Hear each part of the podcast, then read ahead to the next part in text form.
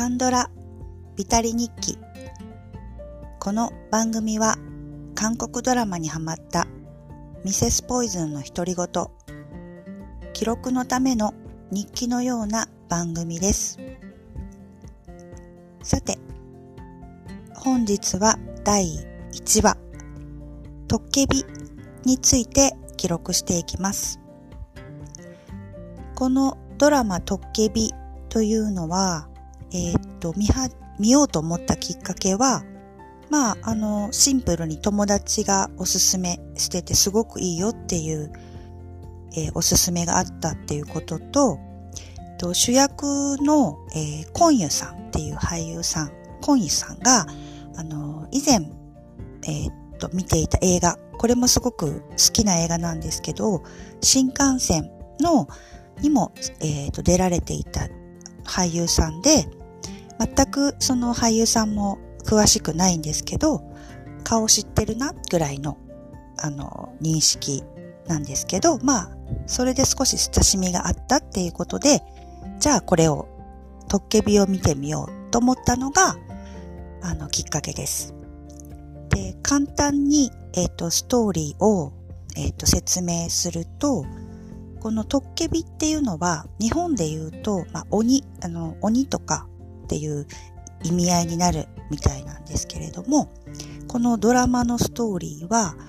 えー、っと、不滅の命を持つ存在となった戦士は、900年以上の時を生きてきた。この呪縛から自分を解放できる花嫁だという女子高生や死神と出会い、数奇な運命が動き出す。っていうふうに、えっと、ストーリーには書かれていますね。これはもう本当に簡潔にあの説明、あの短く説明してるストーリー、あらすじかなとは思うんですけど、えっと、大き大きくあの4人、まあ、えっと、登場人物が出てきます。で、新幹線にも出ていたそのコンユ。これがまあ、トッケビですよね。で、これ、この、えっ、と、コンユさんが演じる、えっ、と、主人公は、えっ、と、すごい昔のあの、あの時代の戦士なんですね。で、ただその時代に、あの、王様の嫉妬によって、えっ、と、殺されてしまいます。で、神の力によって不滅の命を持たされ、900年も生き続ける、まあ、英雄っていう役どころになります。で、さっき出てきてた女子高生っていうのが、キム・ゴウンちゃんっていう女の子がやって、あの、演じているんですけども、で、トッケビを無に返す唯一の存在、トッケビの花嫁、不遇な境遇の19歳っていう役どころです。まあ、えっと、死なないからいいじゃんって思うかもしれないですけど、今度あの死ねないっていうのは、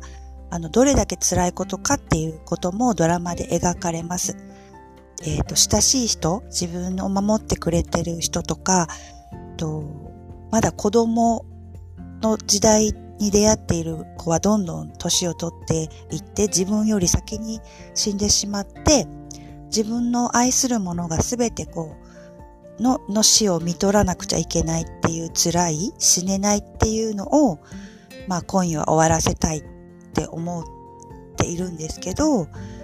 えー、その終わらせることができるっていうのが、そのトッケビの花嫁と呼ばれる存在しかできないっていう設定になってます。それが女子高生の、えー、キム・ゴーンちゃんがその存在であるっていう役どころになります。で、あと死神っていうのが出てくるんですけど、この死神は自分の名前とか去の記憶っていうのを消されていて、消されてるんですね、死神っていうのが。で、ここがちょっと面白いところではあるんですけど、死神は何人もこの世の中に存在して、その公務員のように、あの、死者を送る仕事をサラリーマンのように、あの、上下関係もあり、組織になって、あの、人々の生と死を分けるような仕事をしているっていう、ちょっと面白い箇所も出てくるんですけど、そういう役どころの死神っていうのが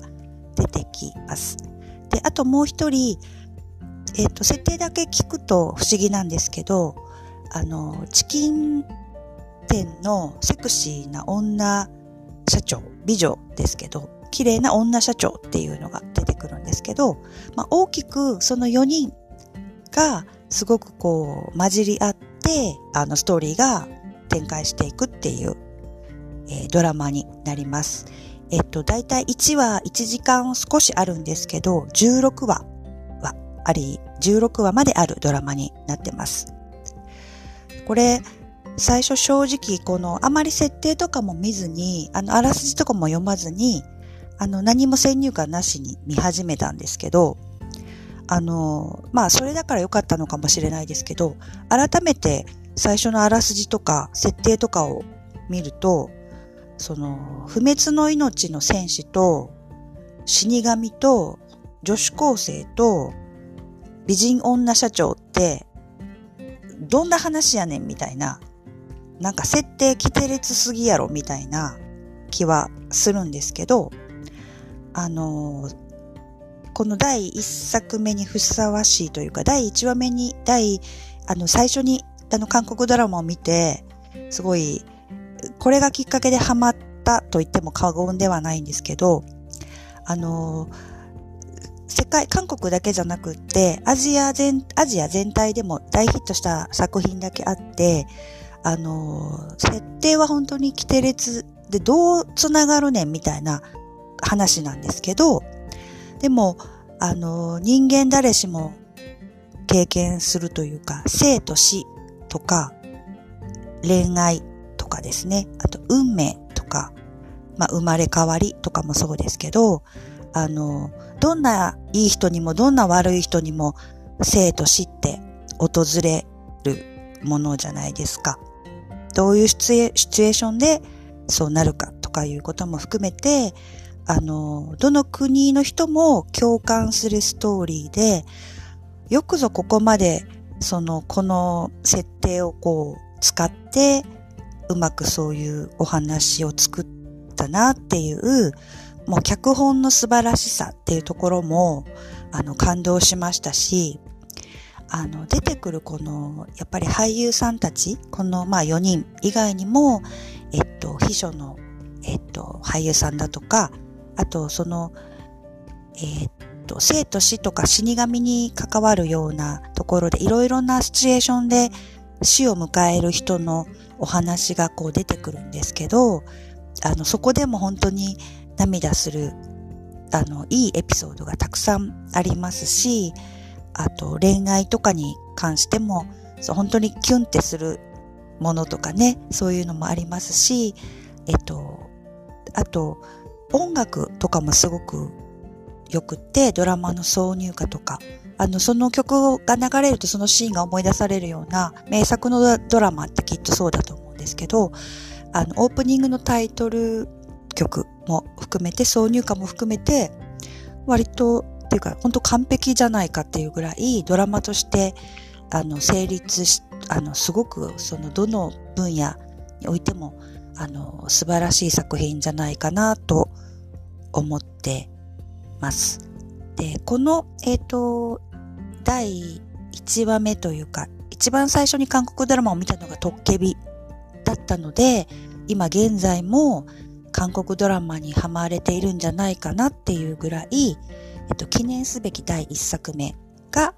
えー、トッケビになります。まあこれで、まあ新幹線でもちょっと気にはなっていたんですけど、その主役の、あの、コンユさんに、ドハマりしまして、まあ、やっぱり韓国ドラマの良さって、その、あの、美しい俳優さんとか女優さんっていうのも魅力の一つではありますよね。で、まあ、この時から、あの、コンユさんにドハマりするっていう、えー、記念すべきドラマになりました。と本日は第1話目、トッケビについて記録していきました。